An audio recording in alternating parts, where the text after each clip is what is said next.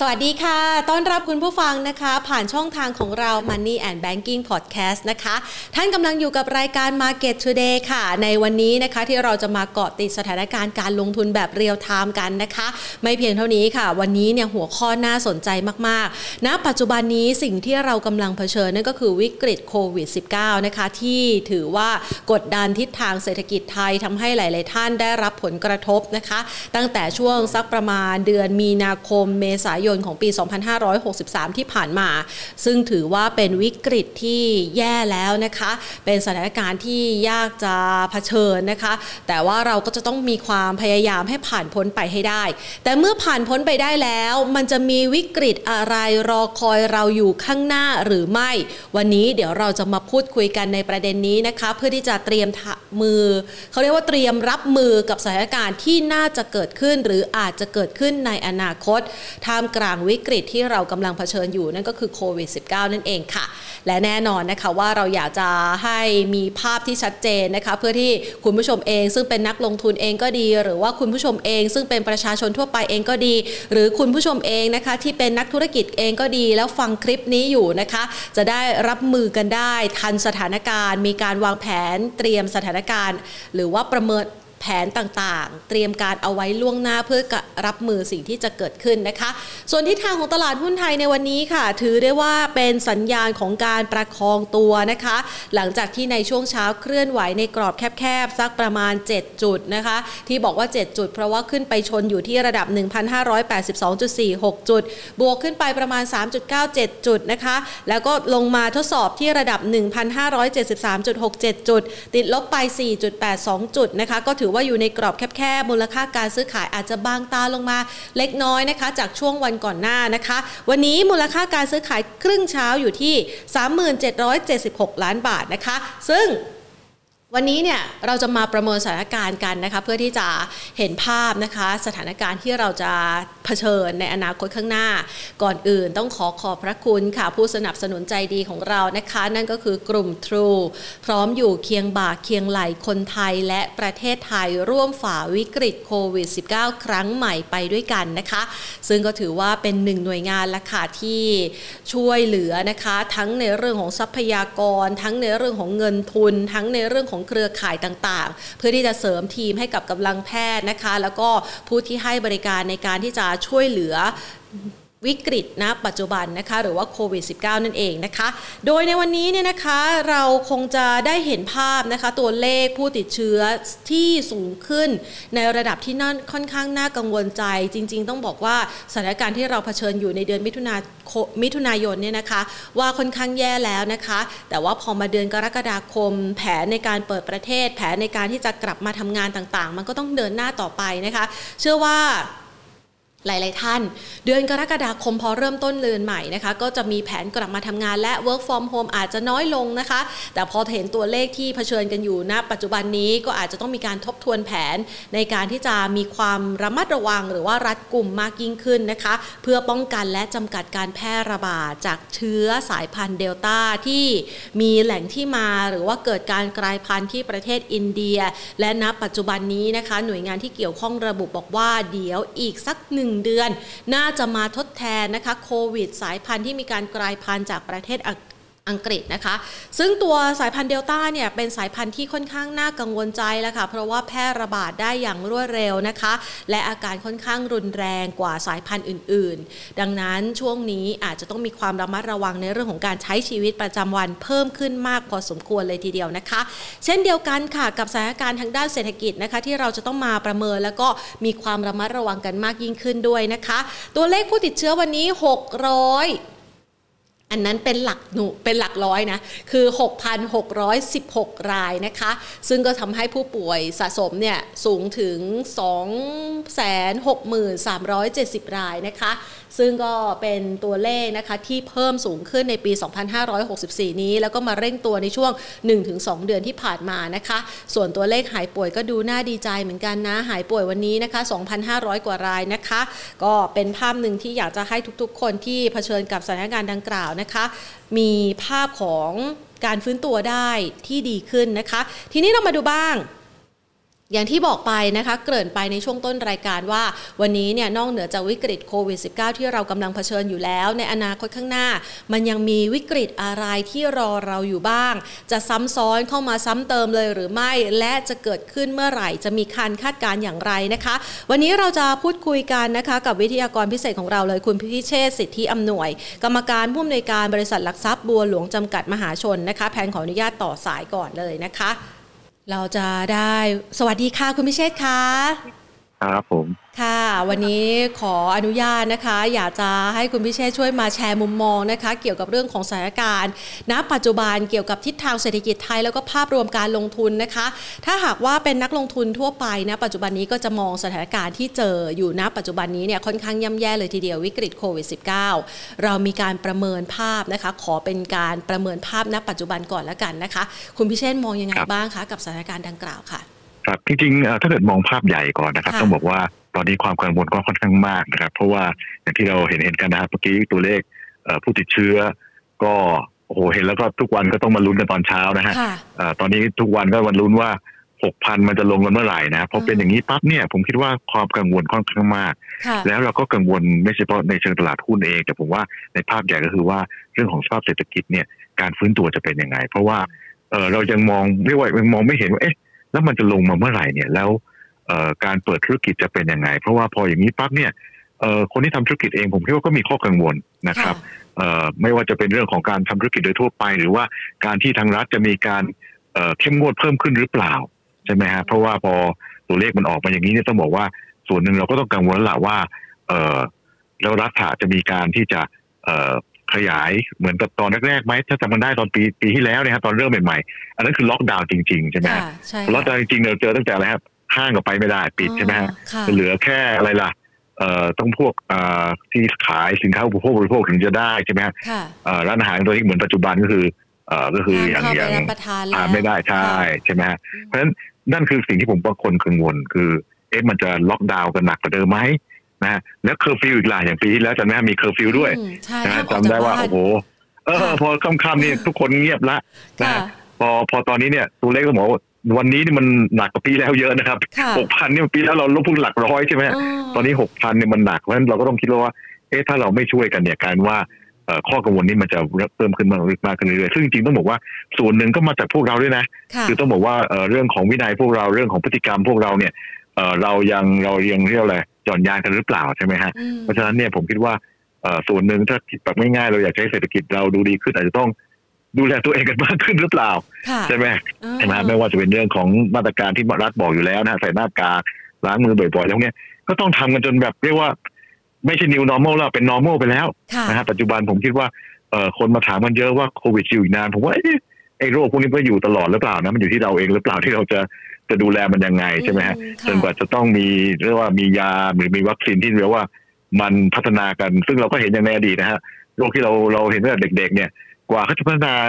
ยาหรือวัคซีนมาได้ที่ผมว่าคงใช้เวลาสักพักนะฮะค่ะอย่างอย่างที่เราอ่านข่าวกันผมเห็นโอ้โหในไลน์ทุกคนตอนนี้เก่งกับหมออีกมั้งอ่านกันจนแบบปวดหัว ใช่ไหมฮะใช่ค่ะเราส่งกัน ผมก็ไม่รู้จะเชื่ออันไหนกันแล้วเพราะว่าอืมเดี๋ยวอันนี้ก็บอกว่าอันนั้นดีกว่าอันนี้ดีกว่าค่ะแต่ผมคิดว่าทุกคนก็ต้องพยายามที่จะดูแลตัวเองก่อนละครับนะฮะค่ะเอ่อไปถึงเรื่องเศรษฐกิจกับเรื่องเศรษฐกิจอะอืมเพราะฉะนั้นเนี่ยผมคิดว่าเอ่อเรื่องของเอ่อความกังวลมีเยอะแน่นอนนะครับเอ่อถ้าเกิดจะพูดถึงต่อไปเนี่ยก็คืออย่างมาตรการของรัฐเองเนี่ย นอกจากที่เราเมื่อกี้ห่วงเรื่องล็อกดาวน์เนี่ยผมว่าก็ต้องมาดูเรื่องของมาตรการการกระตุ้นเศรษฐกิจเพิ่มเติมใช่ไหมฮะเพราะว่าต้องบอกว่าเอ่อแน่นอนละที่ผ่านมาเนี่ยเราก็เห็นแล้วล่ะว่า มีการที่จะเอ่อเพิ่มความช่วยเหลือต่าง ๆ นะครับเพียงแต่ว่าถ้าจะดีขึ้นกว่านั้นคือไอ้ต้องดูให้ตรงกลุ่มละนะครับไม่ว่าจะเป็นเรื่องของไปที่กลุ่ม SME ค่ะหรืออย่างช่วงหลังเราเริ่มเห็นมีคนมาเรียกร้องอย่างธุรกิจเอ่อดนตรีธุรกิจเอ่อ entertainment หรือธุรกิจกลางคืนเนี่ยที่เขามีผลกระทบนี่มันต่อมาหลายเดือนแล้วเหมือนกันนะฮะค่ะเพราะฉะนั้นเนี่ยอาจจะเป็นกลุ่มที่จะต้องรัฐอาจจะต้องเข้าไปดูแลมากขึ้นนะครับ แล้วก็เริ่มคิดเอ่อวิธีการใหม่ ๆ ต้องยอมรับอย่างว่าเอ่ออย่างมาตรการตอนนี้ที่ออกมาเนี่ยเอ่อ คนอาจจะรู้สึกว่าอาจจะใช้ยากหรือเปล่าผมว่าอันนี้ต้องลองดูนะฮะเอ่ออย่างยิ่งใช้ยิ่งได้เนี่ยเราเข้าใจว่าอันนี้จะเจาะสำหรับเอ่อคนที่เรียกว่ามีเงินเยอะหน่อยค่ะนะครับ ก็ผมคิดว่าก็เหมาะกับคนในเมืองว่าง่ายๆนะฮะอืมดูเหมือนคนอาจจะยังเชื่อเอ๊ะมันเหมือนกับต้องสะสมคล้ายๆสะสมแต้มเพื่อจะไปได้ส่วนลดในอนาคตอย่างเงี้ย อาจจะอาจจะใช้ช้านิดนึงนะแต่ก็รณรงค์นะครับ ผมคิดว่าพวกเราก็น่าจะไปไปช่วยกันใช้นะค่ะเรียกว่าไปทำไงให้เศรษฐกิจมันมีการหมุนกันมากขึ้น นะครับเพค่ะราะฉะนั้นมาตรการพวกเนี้ยต่างๆเนี่ยผมคิดว่าเอ่อรัฐอาจจะต้องเอ่อหาสิ่งที่ทำไงให้ให้ให้โดนใจไว้ง่ายโดนใจอืมนะฮะแต่ก็ไม่แน่เหมือนกับปีที่แล้วถ้าจำได้ตอนตอนมาตรการเที่ยวเที่ยวด้วยกันออกมาตอนแรกๆคนก็ไม่ใช้ค่ะนะฮะพอสักพักฮิตขึ้นมาคราวนี้โอ้โหแย่งกันใช้จนเปรี้ยวแย่งกันจนแบบสิทธิ์มันหมดจนใช่ไหมฮะใช่ค่ะ ไปตามกับตอนเขาแรกยังไม่ทันเลยเหลือค่ะเออผมโชคดีตอนนั้นผมมีเดินทางผมเลยจองไปก่อนเพราะพอจองเสร็จปั๊บอ้าว เฮ้ยดีเว้ยเราก็จะได้ใช้ต่อไงค่ะใช่ไหมฮะอืมเรียกว่าอันนี้ก็เหมือนการยิ่งใช้ยิ่งได้เนี่ยผมคิดว่าค่ะสิทธิ์เข้าใจว่ายังเหลือใช่ไหมฮะใช่เออค่ะผมคิดว่าใครที่ยังไม่ได้ลงไปลงทะเบียน ผมว่าน่าจะเริ่มไปลงแล้วล่ะ ผมก็มีโอกาสได้ใช้ละเมื่อวานไปซื้อเออซื้อง่ายๆนะซื้อตู้เตาเตาไมโครเวฟเนี่ยก็ยังใช้ได้นะอืมอืมค่ะนะผมคิดว่าก็สะดวกดีเพียงแต่ว่า อาจจะต้องรอนิดนึงนะคือมันเป็นเรียกว่าให้เครดิตในอนาคตคือนะคมัรับนต้อก็งอาจรจะอต้องความเชื่อมั่นด้วยใช่ไหมคะ ใช่ผมคิดว่าคนคนยังยังไม่เข้าใจกระบวนการของมัน แล้วก็เลยอืไม่ได้ไม่ได้ไปใช้สิทธิ์เพราะฉะนั้นนี่ผมคิดว่าก็เป็นอีกสิ่งหนึ่งนะครับอะคราวนี้มาพูดกันต่อเอ่อเรื่องของสิ่งที่เรามองเพิ่มเติมคืออะไรอย่างสิ่งที่เรากังวลอีกอันก็คือเรื่องของ NPL Bank เนี่ยนะครับ อันนี้ก็เป็นเอ่อผมคิดว่าเอ่อแน่นอนแหละช่วงนี้ที่ผ่านมาเนี่ยทางทางแบงก์ชาติเองก็มีมาตรการที่จะบอกว่า โอเค ลูกหนี้ก็ไปเจรจากับทางแบงก์นะครับซึ่งผมคิดว่า เอ่อแน่แหละผมคิดว่าน่าจะน่าจะมีการช่วยเหลือได้เพราะจริงๆถ้าเกิดว่าทางธนาคารเนี่ยช่วยช่วยแม้กระทั่งอย่างพวกนี่ระยะเวลาออกไปเนี่ยก็ทำให้เอ่อลูกหนี้หรือว่าโดยเฉพาะอย่างยิ่งถ้าเกิดเป็น SME ก็ต่อลมหายใจไปได้แหละครับ อันนี้ก็เป็นตัวที่จะช่วยนะครับ เอาที่พูดมาทั้งหมดเนี่ยจริงๆต้องเรียนว่าก็ถือเป็นปัจจัยภายในนะครับอืมแต่ปัจจัยภายนอกที่ผมคิดว่าคนคุยกันเยอะมากเนี่ยคือเรื่องที่เอ่อจะมีตัวเอ่อ QE taper คือการลดเอ่อ จำนวนเงินที่จะไหลออกมานะครับ ซึ่งอันนี้เนี่ยเอ่อพูดกันมานานละ แต่เขาก็รอการส่งสัญญาณที่ชัดเจน ซึ่งคาดว่าค่ะน่าจะเป็นช่วงสิงหากันยาค่ะนะครับ ซึ่งถ้าเกิดเอ่อมีการส่งสัญญาณออกมาเนี่ยคาดว่าจะมี taper จริงๆเนี่ยก็คือมีนาเมษาปีหน้านะครับ แต่ตัวเนี้ยมันจะเป็นตัวที่จะมีผลต่อคนในตลาดหุ้นโดยตรง เพราะว่าถ้าสัญญาณมันชัดเจนเมื่อไหร่เนี่ยเราก็เชื่อว่าน่าจะทำให้มีความกังวลนะครับค่ะก็จะน่าเชื่อเราเราคิดกันว่าน่าจะมี correction เล็กๆนะ นะครับ อาจจะประมาณสักเอ่อสี่ถึงเจ็ดเปอร์เซ็นทำนองนั้นในระยะหนึ่งเดือนหลังจากที่ข่าวมันชัดเจนค่ะนะครับ ตรงนี้เนี่ยก็จะจริงๆต้องบอกว่าอาจจะเป็นจุดที่เราเรียกว่าหุ้นอาจจะปรับตัวลงหน่อย ก็เอ่อใครที่เรียกว่าถือรอจังหวะจะซื้ออยู่ก็รอนิดนึงอาจจะรอข่าวค่ะตรงนี้นะครับ เพื่อที่ว่าจะดูว่าถ้ามีจังหวะที่จะเห็นว่าหุ้นมันมีการปรับตัวลงก็จะได้มีโอกาสเข้าไปซื้อเพราะอย่างเมื่อกี้ที่คุณแพนใช่ไหมเขาบอกว่าค่ะเอ่อดูเหมือนหุ้นในช่วงสัปดาห์นี้ถือสัปดาห์ที่ผ่านมาดูมัน มันไม่ไปไหนนะอ๋อพยายามประดูคมัองนตัวอยู่แต่ไม่รู้จะขึ้นหรือลงใช่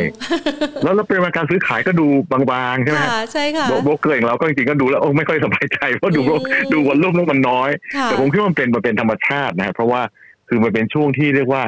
ยังไม่รู้จะไปไหนไงคือคือมข่าวก็ยังไม่ชัดเจอโควิดบ้านเราด้วยอะไรด้วย ผมคิดว่าก็มีข้อกังวลนะถ้าพูดตรงๆก็คือ คนก็จะลงกับไม่กล้าลงเอ๊ะจะขึ้นก็ดูมันปัชนีก็ดูค่อนข้างจะจะจะเรียกว่า ไม่มีปัจจัยหนุนและการเรียกว่าอย่างนั้นใช่ไหมฮะค่ะเพราะฉะนั้นเนี่ย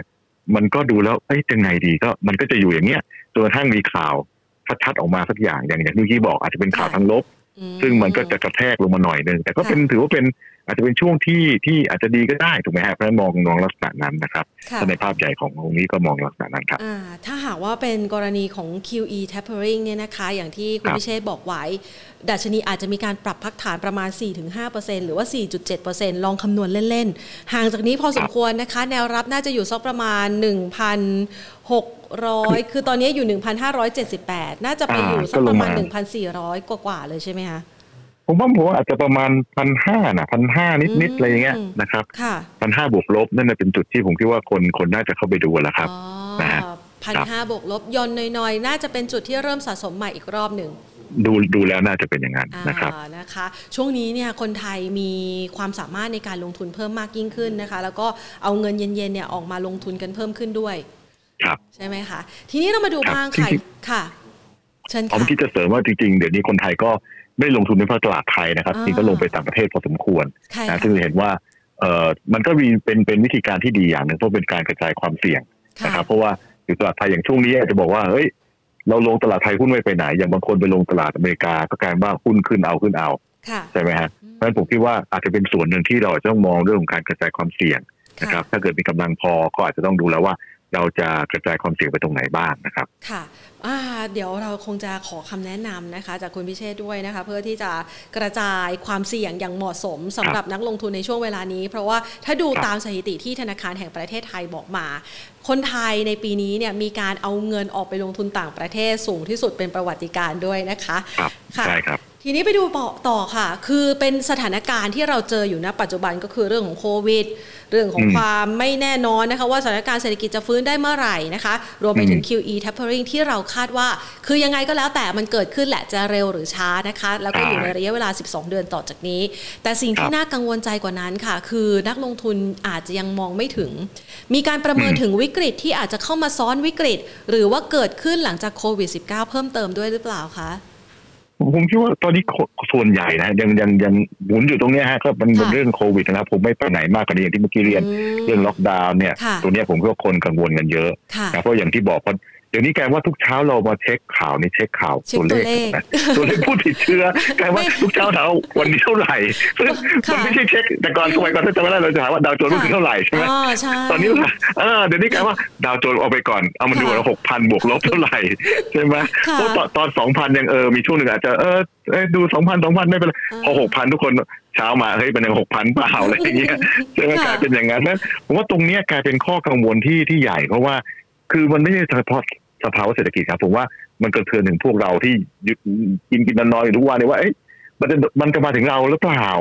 ใช่ไหมฮะเพราะว่าเราจะออกจากบ้านเองหรือจะถึงแม้จะเราจะรู้ว่าโอเคบางคนบอกได้ว่าฟินเข็มหนึ่งสองเข็มแล้วแต่ มันก็เฮ้ยฉันจะต้องทำตัวยังไง จะไปซื้อของจะต้องเราคือมันก็มันไม่ใช่เฉพาะเรื่องเศรษฐกิจละมันกลายว่ามันมีผลกระทบต่อการใช้ชีวิตประจำวันไปด้วยใช่ไหมฮะอันนี้ผมคิดว่ามันทำให้มันมันยากจริงๆนะ อันที่สองก็ผูกผูกกันเหมือนเดิมก็ก็ต้องบอกเรื่องวัคซีนแน่นอน พอถ้าพอเราเห็นว่าช่วงแรกฉีดได้ค่อนข้างดีใช่ไหมฮะประมาณสี่ห้าแสนโดสต่อวัน ช่วงหลังผมเข้าใจคงจะมีปัญหาเรื่องของการเอาเข้าหรืออะไรก็แล้วแต่นี่เราไม่เกี่ยวเพียงแต่ว่ามันเห็นเลยว่าตัวเลขมันลดลงใช่ไหมซึ่งอันนี้ผมว่าเป็นเป็นคอนเซิร์นข้อใหญ่เป็นข้อกังวลข้อใหญ่ว่าเฮ้ยถ้าอย่างนี้แล้วเนี่ยมันจะเกิดอะไรขึ้นใช่ไหมการการที่เราจะบอกขยายเรื่องของนักท่องเที่ยวจะทำได้ไหม ผมเชื่อว่าแม้ทั้งพวกเราในในประเทศเองเนี่ย เราจะไปเที่ยวเรายังไม่ค่อยเรายังกังวลเลยถูกไหมใช่ใช่ไหมฮะเพราะฉะนั้นการที่เราจะไปช่วยหมุนเศรษฐกิจข้างนอก จะไปใกล้ๆชั่วโมงสองชั่วโมงพัทยาหุนบางทีเราเริ่มคิดกันเอ๊ะฉันควรจะไปหรือเปล่าในช่วงนี้ เพราะว่าด้วยความที่ เราก็เห็นว่าสภาพมันมันยังไม่ดีอะแล้วจริงๆถามว่าเราอยากไปเมื่อเราไปกรุงเทพเขาอาจจะไม่ต้อนรับเราได้เพราะว่าเพราะว่ากลายเป็นพื้นที่เสี่ยงมากแล้วใช่เลยพื้นที่สีแดงอะเราเองเราก็กังวลกลัวไปเดี๋ยวต้องกักตัวใช่ใช่กลายเป็นอย่างนั้นใช่ไหมผมคิดว่าอันนี้ก็เป็นข้อกังวลที่ที่ที่ตามกลับมาใช่ไหมว่าจะเป็นไงแถมมากไปกว่านั้นอีกคือ ถามว่าเอ๊ะ ตอนนี้เราพูดถึงสายพันธุ์ต่างๆกันซึ่งผมก็พอดีวันนั้นได้วันที่เราสภาธุรกิจสาธารณสุขไปบริจาคเงินที่ศรีราชนะก็ได้เรียนรู้จากท่านอาจารย์ สารประสิทธิ์ว่าเขาบอกว่าทุกครั้งเนี่ยที่มีเชื้อเข้าไปในคนหนึ่งคนเนี่ย มันมีโอกาสกลายพันธุ์ได้เสมอเพราะฉะนั้นจริงๆต้องบอกไม่ไม่ต้องไปแคร์เขาเป็นเดลต้าเป็นอะไรคือทุกคนมีสิทธิ์ที่จะทำให้มันกลายพันธุ์ได้ใช่ไหมฮะเพราะฉะนั้นเนี่ยฟังแล้วมันโอ้โห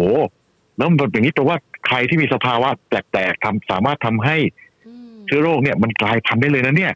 ใช่ไหมครับเพราะฉะนั้นเนี่ยเป็นเป็นข้อกังวลแล้วว่า เอ๊ะแล้วไอไอไอไอสายพันธุ์แปลกๆมันจะเข้ามามันจะมี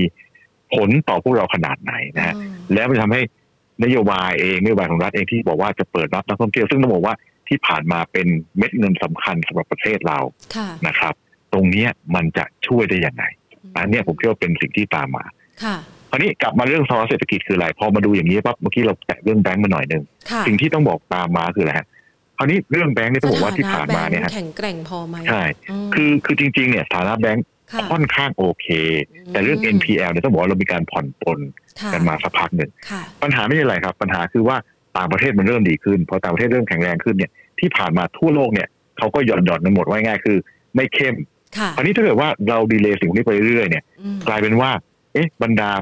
ที่จัดอันดับความเสี่ยงหรือพวก credit rating agency เนี่ยเขาจะเริ่มดูไหมว่า เอ๊ะเราเนี่ยยังผ่อนปลนอยู่ เอ๊ะเขาจะมีการจัดอันดับใหม่หรือเปล่า อันเนี้ยอาจจะ มีในอนาคต อันนี้ไม่รู้นะต้องคอยดูว่ามันจะเป็นไงต่อไป เพราะแน่นอนทั่วโลกตอนนี้มันปัญหาเหมือนกันแหละเพียงแต่ว่า ถ้าเกิดคนที่แข็งแกร่งก่อนแล้วเขามาดูว่าไอ้แล้วคนอื่นเป็นยังไงอย่างเงี้ย เราก็อาจจะบอกว่าไอ้ตอนนี้สภาพเลยไม่ดี มันก็จะเป็นจุดอ่อนจุดหนึ่งใช่ไหมครับ เพราะฉะนั้นอันนี้ก็จะเป็นสิ่งที่เอเรามีข้อกังวลแล้วหลักนะครับ คราวนี้เอต่อมาอีกอันหนึ่งที่ที่เราคาดหวังคือเรื่องของมาตรการเอ่อช่วยเหลือลูกหนี้เพิ่มเติมนะครับ เราก็ต้องดูว่า แล้วสถาบันการเงินเนี่ยจะมีตัวช่วยอะไรเพิ่มเติมได้หรือเปล่าอย่างที่ค่ะที่เรียนอืมถ้าเกิดยืดหนี้แล้วไม่มีผลกระทบต่อแบงก์เลยค่ะคือไม่ได้ลดดอกเบี้ย ไม่ได้ต้องไปแคร์คัดอะไรเงี้ยแต่งั้นแบงก์อยู่ได้ คือตอนนี้ต้องการว่าลูกหนี้ต้องอยู่ได้แบงก์ต้องอยู่ได้ไม่ใช่ลูกหนี้อยู่ได้แบงก์อยู่ไม่ได้ค่ะใช่ไหมเพราะถ้าครับแบงค์อยู่ไม่ได้ทุกคนนี่จะลำบากเลยนะคะ ทุกคนใช่ไหมคะลำบากหมดอ๋อใช่ไหมฮะเพราะมันเป็นค่ะเป็นสายเลือดเส้นใหญ่อะไว้ค่ะง่ายอืมนะฮะเพราะฉะนั้นตรงเนี้ยผมคิดว่าเป็นข้อ ข้อคำนึงสำคัญละกันว่าค่ะมาตรการพวกเนี้ยต้องเห็นเลยว่า ไม่ใช่ว่าทุกคนช่วยกันแล้วสุดท้ายแบงก์แย่ก็ไม่ได้ มันก็ต้องอืมให้ทุกคนประคองกันไปให้ได้อืม นะครับค่ะ สถานการณ์ณปัจจุบันเนี่ยนะคะ จะเห็นได้ว่าบรรดาลูกหนี้ที่ได้รับการประวิงเวลา ซึ่งก็ต่อเนื่องมาตั้งแต่ปีที่แล้ว จนมาอืมถึงณปัจจุบันนี้กระทบหลายภาคธุรกิจนะคะ จากธุรกิจครับหลักๆ คือท่องเที่ยวร้านอาหารตอนนี้เนี่ยอือฮึเริ่มมีการกระทบไปในวงกว้างมากขึ้นแล้วครับเรากังวลใจไหมคะว่าไอ้กรณีของหนี้ NPL เหล่านี้เนี่ยมันอาจจะทำให้สักวันหนึ่งเอ่อธนาคารอาจจะแบกรับเอาไว้ไม่ค่อยจะไหวอะค่ะหลังอาจจะค่อนข้างแอนแล้วช่วงนี้ กังวลใจไหมจคะริงๆต้องบอกว่ามันมีข้อกังวลอยู่แล้วเพียงแต่ว่าอืมเอ่อผมเชื่อว่าแต่ละที่เนี่ยก็ค่ะพยายามจะบริหารนะครับแล้วก็มีภาพใหญ่ซึ่งทางค่ะแบงก์ชาติก็คอยดูแลอยู่ค่อนข้างค่ะดีเพราะฉะนั้นตรงนี้เองเนี่ยผมคิดว่าใช่เป็นข้อกังวลเพียงแต่ว่าอืมต้องพยายามจะจะเรียกว่ายืดกันไปเรื่อยๆก่อนค่ะนะครับเพื่อจะให้สถานการณ์เนี่ยมันมันมันพัฒนาต่อไปค่ะนะครับเพราะว่าแน่นอนทุกคนก็คงไม่อยากจะให้เกิดแบบเฟลกันเป็นแบบลูกโซ่ใช่ไหมฮะอืมเพราะฉะนั้นก็ต้องก็ต้องช่วยกันทั้งทุกทุกทุกภาคส่วนแหละครับค่ะ แล้วสถานการณ์ถ้าดีขึ้นนี่มันจะกลับมาย้อนทำให้แนวโน้มของผลการดำเนินงาน หรือว่าตัวแบงค์ซึ่งเป็นเส้นเลือกใหญ่นะคะ เป็นเงินสภาพคล่องที่หล่อเลี้ยงอยู่เนี่ยนะคะ กลับมาดีขึ้นได้ยังไงบ้างอะคะคือคือผมคิดว่าอืมตอนนี้เนี่ย ถ้าเกิดทุกอย่างทุกอย่างมันวนอยู่ที่โควิดเนี่ยต้องบอกค่ะว่าแน่นอนละเราก็ต้องหวังว่าเอ่อในจุดหนึ่งเนี่ย ถ้าพวกเราสามารถที่จะควบคุมให้มันอยู่ในวิสัยที่มันดีขึ้นได้อืมครับรัฐาสามารถที่จะมีเอ่อ วัคซีนเข้ามาเพิ่มเติมนะครับค่ะแล้วทำให้เอ่อการควบคุมเนี่ยมันดีกว่าเดิม หรือว่าเพราะที่ต้องเราช่วงที่ผ่านมา พวกเราเองก็หลุดหย่อนยานกันมาพอสมควรแหละนะครับ แล้วเกิดว่าตัวเลขมันดีขึ้นเนี่ย ผมเชื่อว่าสิ่งพวกเนี้ยจะช่วยทำให้เอ่อสถานะของของหลาย ๆ ธุรกิจมันดีขึ้นนะซึ่งก็ส่งผลให้ภาพใหญ่มันดีขึ้นไปด้วยนะฮะค่ะแม้กระทั่งในเชิงของหุ้นเองเนี่ยเรายังมองว่าเอ่อหุ้นที่ปรับตัวลดลงมาอย่างช่วงที่ระบาดรอบล่าสุดเนี่ยครับเอ่อไม่ว่าจะเป็นอย่างห้างร้านร้านอาหารนิคมอุตสาหกรรมก่อสร้าง แม้กระทั่งแบงก์เองเนี่ยที่ผ่านมาเนี่ยมีการปรับตัวกันเนี่ยเชื่อว่าถึงจุดนั้นเองน่าจะมีโอกาสที่จะปรับตัวเพิ่มขึ้นนะครับอืมเพราะฉะนั้นต้องบอกว่ามันก็เป็นเอ่อวิกฤตและโอกาสในเวลาเดียวกันนะครับค่ะเอ่อ ต้องต้องต้องช่วยกันอีกอย่างนะครับ ค่ะ ส่วนหนึ่งแล้วเนี่ยนะคะ เชื่อว่าหลาย ๆ คนเนี่ยกำลังเผชิญนะคะ กับสถานการณ์ที่ยากลำบากดังกล่าวนะคะ แล้วก็พยายามที่จะฟื้นตัวอย่างรวดเร็ว หลังจากที่โควิดผ่านพ้นไปก็เป็นกำลังใจให้ แต่อีกส่วนหนึ่งเนี่ยก็มีการประเมินเหมือนกันว่าจริง ๆ แล้วภาพเศรษฐกิจที่เรากำลังเผชิญอยู่ณปัจจุบันเนี่ยมันเป็นผลกระทบในกลุ่มขนาดธุรกิจขนาดเล็ก ซึ่งมันอืมอาจจะกระทบกลับเข้ามาในรูปแบบของการลงทุนในตลาดทุน อาจจะไม่ได้สะท้อนสักทีเดียว หรือว่าถูกกระทบโดยมากอันนี้ใช่หรือเปล่าคะ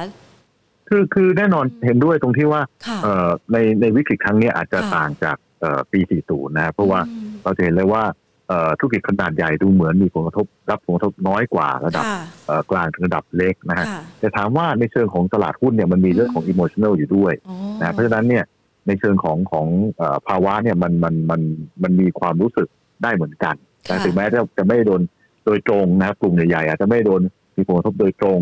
นะครับ แต่แต่กลุ่มเล็ก ๆ เนี่ย มันก็มีมีเขาจะสร้างความรู้สึกต่อต่อสภาวะตลาดหุ้นได้เหมือนกันครับ อืมค่ะ ทีนี้เรามองกลับเข้ามากันบ้างนะคะ เมื่อเราประเมินปัจจัยต่างๆ เหล่านี้แล้วนะคะ ที่น่าจะมีผลกระทบต่อตลาดหุ้นไทย แล้วก็เป็นสิ่งที่เราจะต้องเผชิญต่อเนื่อง ในช่วงครึ่งปีคือเราเข้ามาครึ่งปีหลังแล้ว เราควรจะวางแผนการลงทุนยังไงดีคะคุณพิเชษฐ์เพื่อที่จะอืมชนะตลาดได้ในสภาวะที่หลาย ๆ คนยังจับตากับสถานการณ์ว่ามันจะมีพัฒนาการครับไปทางดีหรือว่าไปทางแย่นะคะอ่าจริงค่ะๆต้องต้องบอกว่าจริงๆเมื่อกี้เราคุยกันว่าว่าอ่าถ้าเกิดช่วงนี้เองต้องบอกว่าค่ะ ดูเหมือนมันทิศทางมันไม่ชัด ตอนนี้ถ้าอ่าภาษาหุ้นเขาเรียกปอดไซด์ตึกไซด์เวย์ใช่ไหมค่ะมันดูแล้วมันมันไม่มันไม่ขึ้นมันไม่ลงมันก็แกว่งแกว่งอยู่เท่าเนี้ยค่ะแล้ววอลลุ่มก็เป็นตัวที่บอกไปแล้ว เพราะว่าเมื่อไหร่ที่ไซด์เวย์เนี่ยวอลลุ่มจะประมาณนี้แหละครับ ก็อืมคือเห็นแล้วว่าหายค่ะเบาบางกว่าช่วงช่วงต้นปีซึ่งกำไรช่วงต้นปีกำไรไม่เหมือนเดิมอ่าไม่เหมือนเดิมใช่ไหมค่ะคนก็เอ๊ะจะลงอะไรก็ไม่ไม่ค่อยชัดนะฮะอ่าเพราะฉะนั้นต้องต้องบอกว่าอย่างแรกคือต้องรอดูสถานการณ์ ถ้าเกิดว่าสถานการณ์มันดีขึ้นค่ะก็อย่างที่เมื่อกี้บอกคือกลับไปดู หุ้นที่ลงมาเยอะในช่วงที่มีระบาดรอบรอบหลังสุดค่ะอ่าไม่ว่าจะเป็นพวกร้านอาหารพวกห้างร้านนะครับนี่ผลกรรมก่อสร้างอาคารนะซึ่งพวกนี้เนี่ยต้องบอกว่าตอนที่โดนก็โดนไปสักสิบกว่าเปอร์เซ็นต์ได้ที่ลงกันมานะครับอืมกลุ่มต่อมาที่ที่คิดว่าจะมีเอ่อโอกาสที่จะเอ่อปรับตัวนะครับ หรือว่ามีมีผลกำไรที่ดีขึ้นเนี่ยอย่างแม้กระทั่งอย่างพวกโรงพยาบาล อสังหากลุ่มอาหาร กลุ่มพวกเนี้ยได้เป็นกลุ่มที่ที่กลับเข้าไปดูได้ค่ะนะครับ แต่ทั้งนี้ทั้งนั้นเนี่ยต้องบอกว่า ส่วนหนึ่งก็อย่างที่เมื่อกี้เรียนก็คือว่าเอ่อถ้าเกิดว่าเราเห็นสัญญาณของเฟดชัดเจนนะอันนั้นเนี่ยแล้วเราหุ้นมีการปรับตัวมี correction กันสักสี่เปอร์เซ็นต์เจ็ดเปอร์เซ็นต์อะไรพวกเนี้ยค่ะอันนั้นก็คือโอกาสที่จะเข้าไปอืมเอ่อลงทุนในช่วงนั้นนะครับค่ะเพราะเราหวังว่าในช่วงเออพอเอ่อเศรษฐกิจพอกลับฟื้นขึ้นมาหรือว่าไปถึง quarter สี่นะครับ ตัวเลขก็น่าจะกลับมาดีขึ้นค่ะอีกตัวหนึ่งน่าสนใจมากคือเรื่องของราคาน้ำมันนะครับค่ะถ้าเกิดกลับไปดูราคาตั้งแต่ต้นปีเนี่ยต้องบอกว่า เออมันขึ้นมาเป็นเป็นกราฟเส้นค่อนข้างทะสวยยานงามขึ้นอย่างต่อเนื่อง ใช่ใช่นะฮะซึ่งแบบว่าตอนแรกผมก็เอ๊ะโหทำไมมันมันมันมันวิ่งมาสี่สิบห้าสิบเป็นมาตอนนี้ภาพประมาที่ณสักต่างเจ็ดจากสิบปีเหรีที่ยญแล้วเลยใช่ไหมคะอ่าใช่ไหมครับอ๋อเพราะฉะนั้นค่ะเนี่ยคราวนี้ต้องบอกว่าตอนเนี้ยต้องบอกว่าเอ่อดูเหมือน demand supply เนี่ยเอ่อการบริหารทางโอเปกบวกเนี่ยโอเปกพลัสเนี่ยค่อนข้างจะเอ่อดูแลกันค่อนข้างดี แต่เพียงแต่ว่าเอ่อต้องรอผลการประชุมซึ่งเข้าใจว่าจะประชุมมันต่อวันนี้นะฮะเอ่อเห็นบอกวันวันศุกร์ ประชุมไม่จบนะฮะซึ่งถ้าเกิดเขาตกลงกันได้ดีเนี่ยว่าการเพิ่มเอ่อการผลิตเนี่ยสักสี่แสนบาร์เรลต่อวันเนี่ยสามารถที่จะตกลงกันได้เนี่ย ก็ดูเหมือนราคาน่าจะทรงๆหรือมีโอกาสที่จะเอ่อเรียกว่าไม่ไม่ฮวบแล้วกันไม่ฮวบค่ะนะฮะซึ่งอย่างนั้นเนี่ยกลายว่าอีกหุ้นอีกกลุ่มหนึ่งที่อาจจะต้องอาจจะน่าสนใจเข้าไปดูคือเอ่อกลุ่มน้ำมันนะครับค่ะกลุ่มโรงกลั่นในพวกนี้ เพราะว่าดูราคาแล้วเนี่ย มันเป็นราคาที่เรียกว่าดีกว่าเมื่อต้นปีเยอะ นะฮะหุ้นหุ้นหุ้นกลุ่มพวกนี้ก็น่าจะน่าจะสามารถที่ไปต่อได้ครับค่ะ อย่างหุ้นในกลุ่มน้ำมันเนี่ยนะคะ หรือว่าโรงกลั่นเองจะเห็นได้ว่าราคาเนี่ยถ้าหากว่าคือส่วนใหญ่แล้วจะจับสัญญาณว่าเป็นหุ้นกลุ่มบลูชิพถ้าต่างชาติไม่เข้าราคาก็จะไม่ค่อยหวือหวาครับอันนี้เนี่ยครับมันจะมีอิทธิพลมากน้อยแค่ไหนคะเพราะว่าถ้าดูจากราคาก็ค่อนข้าง เคลื่อนไหวในกรอบแคบคือคืออันนั้นค่ะอันนั้นเป็นมันเป็นมันมันตอนต้องบอกปีนี้มันลำบาก เพราะว่าอ๋อต้องเรียนว่าเอ่อ ฝรั่งเขามีตัวเลือกนะครับค่ะเขาเลือกตลาดทั่วโลกใช่ไหมค่ะเราเป็นแค่หนึ่งในตัวเลือก เพราะฉะนั้นอืมต้องบอกว่าถ้าดูปริมาณการซื้อขายหรือว่าเอ่อสัดส่วนการซื้อขายของนักลงทุนในปีนี้เนี่ยต้องบอกว่าส่วนใหญ่พวกเราก็เป็นนักลงทุนกันเองนะครับใช่เป็นค่ะเป็นเป็นคนที่ลงทุนซื้อเงคนนั้นเป็ที่ขายไทคนแหละนี้เออวนกันอยู่ในประเทศแหละเพราะว่าฝรั่งเขาเลือกได้ครับเขาจะไปตลาดไหนเขาเลือกได้หมด แล้วเขาเขาสวิชค่อนข้างเร็วนะค่ะฮะเอ่อของเราเนี่ยแน่นอนด้วยความที่เรารู้จักรู้จักหุ้นเราดีเนี่ย มันมันต้องเรียกว่าเป็นโฮมเบสอะคือคือเราก็เลือกหุ้นไทยก่อนนะค่ะถึงแม้เราจะบอกว่าช่วงนี้เรามีการลงทุนในต่างประเทศเยอะ แต่แน่นอนล่ะ เราก็เอาไทยๆกันก่อนเนี่ยเพราะฉะนั้นจะเห็นว่าสัดส่วนการลงทุนเนี่ยฮะตั้งแต่สองปีที่แล้วต้องบอกว่ารายย่อยเนี่ยหรือว่าบุคคลเราเนี่ยโอ้ลงไปถึงสามสิบเปอร์เซ็นแต่ตอนหลังเนี่ยขึ้นมาสี่สิบห้าสิบไปแล้วนะกลับไปเหมือนสมัยก่อนแล้วที่เรียกว่าเอ่อตลาดหุ้นไทยซื้อขายหลักเนี่ยโดมิเนตโดยเอ่อนักลงทุนไทยไว้ง่ายค่ะใช่รายย่อยนะฮะหรือหรือบุคคลนี่แหละ ต้องบอกว่าตอนนี้กลับมาเป็นอย่างนั้นเพราะฉะนั้นค่ะถามว่าเอ่อ ถึงแม้ว่าเอ่อเราเมื่อกี้เราจะบอกว่าแน่นอนหุ้นอย่างน้ำมันเนี่ยเป็นบลูชิปเองเนี่ยก็ก็เป็นไปได้ครับต้องอาจจะต้องบอกว่าแรงผลักอาจจะไม่เหมือนสมัยก่อน ซึ่งซึ่งนักลงทุนต่างชาติจะเป็นจะเป็นหัวหอกแล้วกันนะครับพอพอนักลงทุนต่างชาติมานี่ก็จะดันราคาได้ค่อนข้างดี เพราะว่าปริมาณซื้อขายจะเยอะค่ะแต่ถามว่าปีนี้อาจจะไม่ เพราะว่าอืมเขาเขาเลือกได้นะฮะเขามีโอกาสที่จะ จะดูหลายๆที่หลายๆประเทศครับ ค่ะอ้าวงั้นอย่างนั้นเราก็เลือกบ้างนะคะ ดังนั้นเนี่ยเวลาที่เราจะลงทุนอย่างที่คุณพิเชษแนะนำเอาไว้นะคะว่า ตอนนี้เนี่ยคนไทยก็มีการขยับขยายไปลงทุนยังต่างครับประเทศแล้ว เราควรจะมีพอร์ตการลงทุนบางคนอาจจะยังไม่มีเลยนะคะอืมแล้วก็อาจจะจะมองการลงทุนในต่างประเทศเพิ่มเติมด้วย ณ ปัจจุบันนี้เนี่ยถ้าหากว่านอกเหนือจากประเทศไทยที่ใกล้ตัวเราที่สุด โอกาสการลงทุนในต่างประเทศนี่เรามองยังไงบ้างคะจริงๆจริงๆต้องบอกว่าค่ะเอ่อทางบุญหลวงเราเองเราเรามองตรงนี้มานานแล้วนะฮะเราค่ะเราเริ่มมีธุรกิจที่พานักลงทุนไปลงต่างประเทศมาสักสองสามปีละค่ะนะครับแล้วเรามีตราสารที่เรียกว่าง่ายสุดสำหรับนักลงทุนเลยคือว่าไม่ต้องไม่ต้องมาเปิดบัญชีใหม่ค่ะลงทุนในตัว DR ครับที่เราออก DR โดยโดยที่เป็นลงทุนใน ETF ในเวียดนามอ๋อนะครับซึ่งต้องบอกว่าตัวเนี้ยน่าสนใจมาก เพราะว่าเอ่อตอนที่เราเสนอขายครั้งแรกเมื่อประมาณสองปีที่แล้วเนี่ยครับค่ะเอ่อต้องบอกว่าเอ่อช่วงแรกๆคนตกใจนะฮะเพราะว่าเราขายประมาณสักหกร้อยล้านบาทเนี่ยค่ะแล้วช่วงแรกๆด้วยความที่บาทแข็งเนี่ยฮะกลายเป็นว่า ตลาดหุ้นเวียดนามขึ้น แต่ราคา DR ในบ้านเราลงค่ะนะครับอืมเพราะฉะนั้นเอ่อแต่ถ้าเกิดคนที่ถือยาวเนี่ยตอนนี้สบายเลยครับ เพราะว่าเอ่อตั้งแต่ใครถือมาตั้งแต่ต้นตอนนี้น่าจะกำไรสักหกสิบเปอร์เซ็นต์ละค่ะใครถือมาหนึ่งปีเนี่ยตอนนี้น่าจะกำไรประมาณแปดสิบเปอร์เซ็นต์ได้โอ้นะฮะต้องบอกว่าตลาดหุ้นในเวียดนามเนี่ยค่ะเอ่อมีความคึกคักมากแล้วคนลงทุนสนใจนะครับเอ่อตัว DR ที่เราออกเนี่ยปัจจุบันมีไซส์ขนาดสัก6,000ล้านได้ละเรียกว่าเอ่อขึ้นมาถึง10เท่าในช่วงค่ะสองปีอืมนะฮะต้องบอกว่า แสดงให้เห็นเลยว่าคนไทยเนี่ยเอ่อเริ่มเอ่อกระจายการลงทุนไปในต่างประเทศ และตัวนี้คือตัวที่ง่ายสุดเพราะว่าเอ่อนอกจากที่คุณจะไปลงทุนในกองทุนรวมต่างๆนะครับ แต่ถ้าเกิดคุณมาซื้อขายตลาดทรัพย์คุณสามารถลง DR ได้เลยครับแต่ถ้าเกิดใครที่มีเม็ดเงินมากหน่อยค่ะอยากจะไปลงทุนตรงนะครับ ไม่ต้องผ่านตราสารอย่างนี้เนี่ยเอ่อเราเห็นทิศทางเหมือนกันว่ามีคนไปลงทุนในตลาดฮ่องกงหรือตลาดเอ่ออเมริกาค่อนข้างมากทีเดียวค่ะนะครับโดยเฉพาะอย่างตลาดอเมริกาซึ่งปีแล้วทั้งปีเนี่ยต้องบอกว่าคึกคักกันสุดๆเนี่ยต้องบอกว่าเอ่อ นักลงทุนที่ไปลงทุนก็ถือว่าได้ได้ผลตอบแทนที่ดีทีเดียวนะครับ ต้องบอกว่าเอ่อแล้วแล้วไปลงทุนต้องบอกว่าก็ลงทุนชื่อใหญ่ๆนะครับไปค่ะลงทุน Apple Google อะไรพวกนี้เรียกว่าเอ่อ ไม่น่าเชื่อว่าพี่ไทยเราก็สามารถที่จะเรียนรู้แล้วก็ไปลงทุนลักษณะนั้นได้เลยครับ ค่ะ เรียกว่าตอนนี้คนไทยเป็นเจ้าของบริษัทระดับโลกได้ ผ่านการลงทุนในตลาดหุ้นต่างประเทศนะลงทุนเป็นเป็นเจ้าของได้สักเที่ยวหนึ่งเออนะคะก็ยังดีก็ยังดี ใช่ใช่ค่ะ ทีนี้มาดูบ้างนะคะที่คุณผู้ชมสอบถามเข้ามาบอกว่า เอ๊ะถ้าอย่างนั้นเนี่ยเราย้าย การลงทุนไปยังเวียดนามเลยดีไหมนะคะเพราะว่าถ้าดูเปรียบเทียบอย่างที่คุณพิเชษบอกไว้นะคะปีที่ผ่านมาจนถึงปีนี้ 80%นะคะ เรียกว่าสร้างเกือบเด้งนะใช่ไหมคะเกือบเท่าตัวนะคะ เราควรจะมีสัดส่วนการลงทุนในหุ้นต่างประเทศเหล่านี้สักประมาณเท่าไหร่ดีคะเพราะว่าอันอันนี้คงบอกต้องแล้วแต่คนนะครับ เพราะว่าจริงๆแล้วเนี่ยมันอยู่ที่ว่าเรามีความสามารถในการติดตาม หรือว่าในการที่จะไปเข้าใจตลาดต่ละตลาดขนาดไหน แน่นอนเราคงไม่ได้ไปลง อาจจะส่วนใหญ่เขาอาจจะคงไม่ได้ลงหุ้นตัวนะครับ เพราะว่าอืมเอ่อแม้กระทั่งตลาดเวียดนามเองเราก็ไม่ได้คุ้นเคยขนาดนั้น แต่เราต้องค่ะลงในดัชนีค่ะถามว่าเราจะไปลงเยอะขนาดไหนอันนี้ขึ้นกับคนครับ เพราะว่าอืมแน่นอนเราเราคุ้นเคยกับหุ้นไทยมากกว่านะครับค่ะวันนี้คงคงบอกยากบางคนอาจจะบอกว่าอ่าหุ้นไทยสักเอ่อหกสิบเจ็ดสิบเปอร์เซ็นที่เหลือก็กระจายตลาดที่เหลือค่ะจะเป็นเวียดนามฮ่องกงอเมริกานี่แล้วแต่คนละครับค่ะอะอันนี้คงคงคงแนะนำลำบากอ๋อเพราะว่ามันขึ้นกับว่าความคุ้นเคยแต่ละคนด้วยใช่ไหมในการที่ไปค่ะศึกษา บางคนต้องบอกลูกค้าบางคนนะฮะ ไปลงในตลาดอเมริการู้ดีมากกว่าพวกเราเยอะอืมเพราะเขาตามตามติดนะฮะเพราะว่าค่ะต้องเรียนต้องเรียนว่าอย่างในตลาดอเมริกาเนี่ยข้อมูลมันเยอะค่ะนะฮะเรียกว่านักลงทุนบางคนอ่านเยอะมากนะครับอืมที่ว่าอ่านรู้ทุกจักภาษาของแท้เลยเลยเออถูกไหมเพราะว่าเดี๋ยวนี้มัน Google ก็ดูได้หมดเลยครับ เพราะว่าทุกคนใช่ก็สามารถไปศึกษาได้ใช่ไหมฮะค่ะเรียกว่านักวิเคราะห์เรายังสู้ไม่ได้ เพราะว่า แกเล่นติดตามทุกเว็บทุกทุกนั่นเลยโอ้อย่างนี้ลำบากใช่ไหมฮะค่ะอืมครับค่ะ ทีนี้อยากจะให้คุณพิเชษฐ์ให้คำแนะนำหน่อยนะคะสำหรับนักลงทุนที่เขาอาจจะอยู่ในกระบวนการของการเริ่มต้น อยากจะขยับขยายการลงทุนไปยังต่างประเทศบ้างอืมอาจจะไม่คุ้นเคย แล้วก็ตลาดเหล่านี้เนี่ยส่วนใหญ่ก็เวลาทำการแตกต่างจากบ้านเราอย่างถ้าหากเป็นสหรัฐเนี่ยต้องอดหลับอดนอนดูเลยหรือเปล่าคะคือคือผมคิดว่ามันอยู่ที่อยู่ที่วิธีการลงทุนอยู่ดีค่ะใช่ไหมครับอืมถ้าเกิดว่าต้องเรียนว่าถ้าเกิดคุณชอบความตื่นเต้นเนี่ย ตลาดตลาดอเมริกาตื่นเต้นมากนะครับ เพราะว่าขึ้นลงเร็วมากแล้วก็แล้วก็ไม่มีฟลอร์ซีลิงใช่ไหมครับค่ะเพราะฉะนั้นเนี่ยเอ่อคุณก็อาจจะตื่นเต้นมากหน่อยและอาจจะติดตามอย่างที่ว่าคือต้องต้องเรียกว่าติดตามใกล้ชิดไว้ง่ายใช่ไหมครับค่ะแต่ถ้าเกิดว่าคุณเป็นทุนตั้งทุนระยะยาวหรือระยะกลางแม้กระทั่งระยะกลางเนี่ยค่ะผมว่าน่าสนใจอืมเพราะว่าด้วยความที่เอ่อหุ้นเขาเนี่ยค่อนข้างมีขนาดใหญ่ใช่ไหมครับการขยับตัวแต่ละครั้งแต่ละครั้งเนี่ยในในในช่วงสามเดือนหกเดือนเนี่ยมันมีมันมีเทรนด์พอสมควร นะครับ เพราะฉะนั้นผมคิดว่าเอ่อมันลงได้ทุกรูปแบบ คือถ้าเกิดคุณเป็นนักลงทุนระยะสั้นค่ะคุณก็อาจจะต้องติดตามใกล้ชิด อาจจะอดหลับอดนอนกันนิดหน่อยค่ะแต่ถ้าเกิดคุณเป็นนักลงทุนระยะยาวระยะกลางระยะยาวเนี่ย ผมก็น่าสนใจทีเดียวเพราะว่า เวลาเขามีเทรนด์เนี่ยก็เป็นเทรนด์ที่ใช้ได้ทีเดียวครับ เป็นระยะกลางระยะสั้นได้เลยครับ ค่ะ คือครับถ้าลงทุนสั้นสายซิ่งก็อาจจะต้องติดตามใกล้ชิด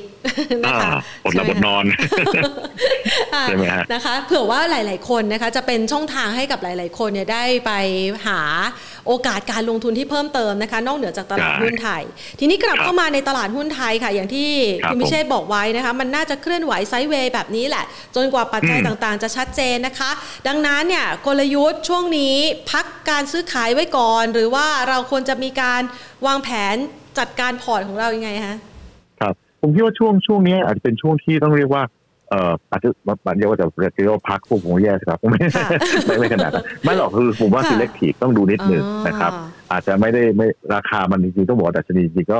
เอ่อช่วงช่วงก่อนเนี่ยขึ้นมาเยอะตอนที่พันหกใช่ไหมครับค่ะตอนนี้ก็พันห้ากว่าแก่ๆเนี่ยมันก็เรียกว่าดูแล้วมันก็ตื้อๆเหมือนกันนะครับค่ะเพราะฉะนั้นโอกาสจะไปลงทุนใหม่เนี่ย อาจจะต้องดูนิดหนึ่งนะครับค่ะอาจจะต้องระมัดระวังนิดหนึ่งอืมจริงๆเรายังมองว่าถ้าเกิดมีการปรับตัวอย่างที่เมื่อกี้เรียนอาจจะไปพันห้าต้นๆค่ะอะไรอย่างเงี้ย ซึ่งจริง ๆ อาจจะเป็นจุดที่เอ่อเข้าไปลงทุนใหม่ได้นะครับค่ะแล้วยังเรายังมองว่าถ้าไปถึงเอ่อควอเตอร์สี่หรือปลายปีเนี่ย อาจจะไปถึงพันหกปลายปลายพันหกห้าสิบพันหกเจ็ดสิบเนี่ยมีโอกาสเป็นไปได้อืมนะครับ เพราะฉะนั้นเนี่ยอาจจะมองวิวที่ว่าช่วงนี้ก็ก็ยังไม่ต้องโหมใช่ไหมครับค่ะเอ่ออาซีเล็กทีฟนิดหน่อยนะครับ ลองค่ะดูตามจังหวะมันเอ่อไปดูจังหวะที่มีคอ r เ e ชันก่อนนะครับ แล้วเอ่อเข้าไปลงทุนช่วงนั้นเพื่อจะรอเอ่อจังหวะที่จะปรับตัวตอนที่ถ้าเกิดสภาวะดีขึ้น ไม่ว่าจะเป็นเรื่องของโควิดเองนะครับ เรื่องของเอ่อสภาวะของเศรษฐกิจซึ่งจะปรับตัวตามสภาพโควิดที่มันที่มันมาข่าวก็มีข่าวดีมันจะมัน คือกลายว่าโควิดจะเป็นปัจจัยที่ใหญ่ทีเดียวเลยว่าค่ะเอ่อมันมีผลต่อเศรษฐกิจโดยตรงใช่ไหมครับอืมเพราะฉะนั้นเนี่ยถ้าจำนวนผู้ติดเชื้อดีขึ้นค่ะวัคซีนมามากขึ้น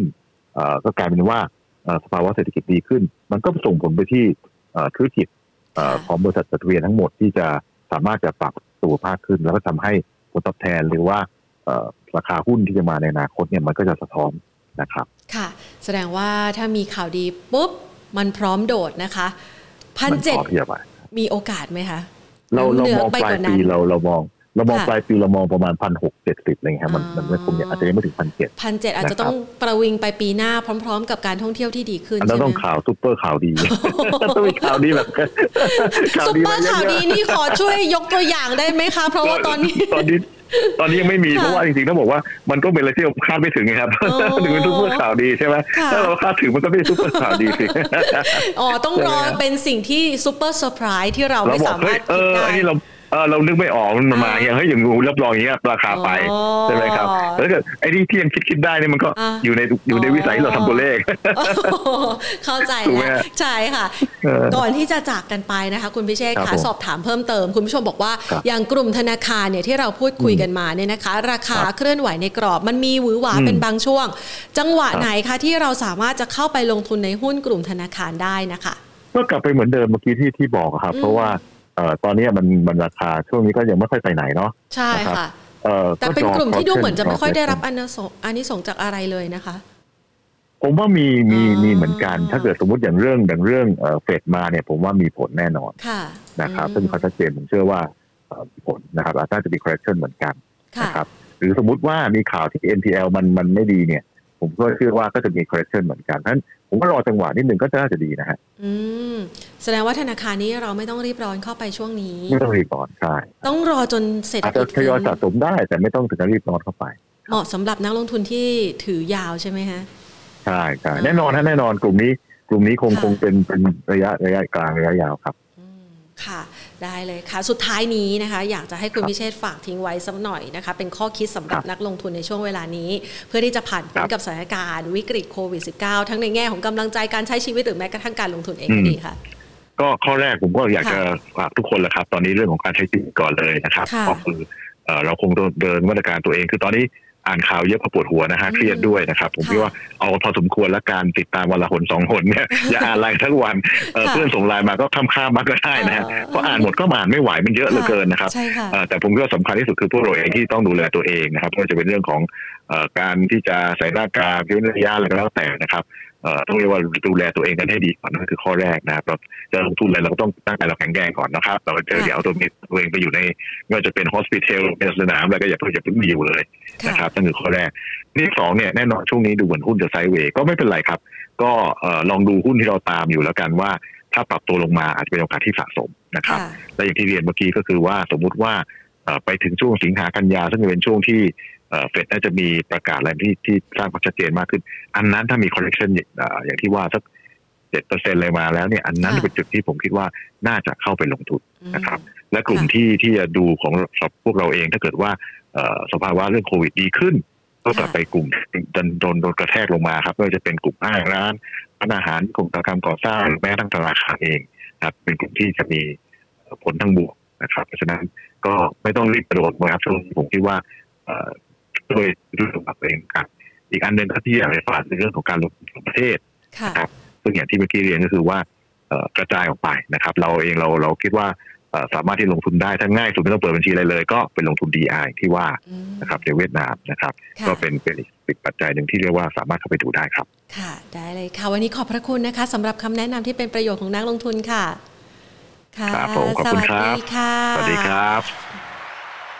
คุณพิเชษสิทธิอำนวยนะคะ กรรมการผู้อำนวยการบริษัทหลักทรัพย์บัวหลวงจำกัดมหาชนนะคะ เชื่อว่าคลิปนี้นะคะเป็นประโยชน์กับนักลงทุนอย่างแน่นอนนะคะ ไปฟังตั้งแต่ต้นใครที่เข้ามาในช่วงท้ายนะคะ สามารถที่จะไปประเมินนะคะ มุมมองที่คุณพิเชษให้ไว้นะคะ เพราะว่ามีหุ้นหลายตัวหลายกลุ่มนะคะ หุ้นหลายกลุ่มนะคะ ที่คุณพิเชษมองว่าน่าสนใจในการลงทุน แล้วก็มีโอกาสที่จะ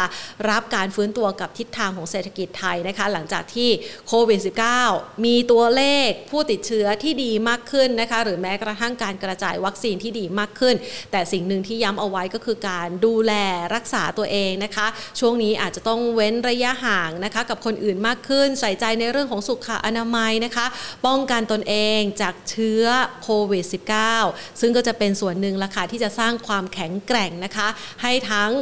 ตัวเราเองให้ทั้งสังคม แล้วก็ช่วยในเรื่องของการฟื้นตัวของเศรษฐกิจด้วยนะคะ รวมไปถึงการลงทุน จังหวะแบบนี้อาจจะรู้สึกอึดอัดกันซะหน่อยนะคะ เคลื่อนไหวในกรอบไซด์เวย์แต่ถ้าคุณผู้ชมทำกันบ้านเพิ่มมากขึ้นนะคะ แล้วก็ลงไปศึกษารายตัว ท่านยังมีโอกาสการลงทุนที่สามารถสร้างกำไรให้กับพอร์ต ด้วยรูปแบบของกลยุทธ์การลงทุนแบบ selective buy นะคะ ส่วนการติดตามภาพรวมของการลงทุนนะคะ เป็นประจำนะคะ เราสามารถมาติดตามกันได้ เป็นประจำทุกๆ วันในรายการของเรานะคะ Market Today แล้วค่ะ วันนี้หมดเวลาแล้วนะคะ ลากันไปก่อน สวัสดีค่ะ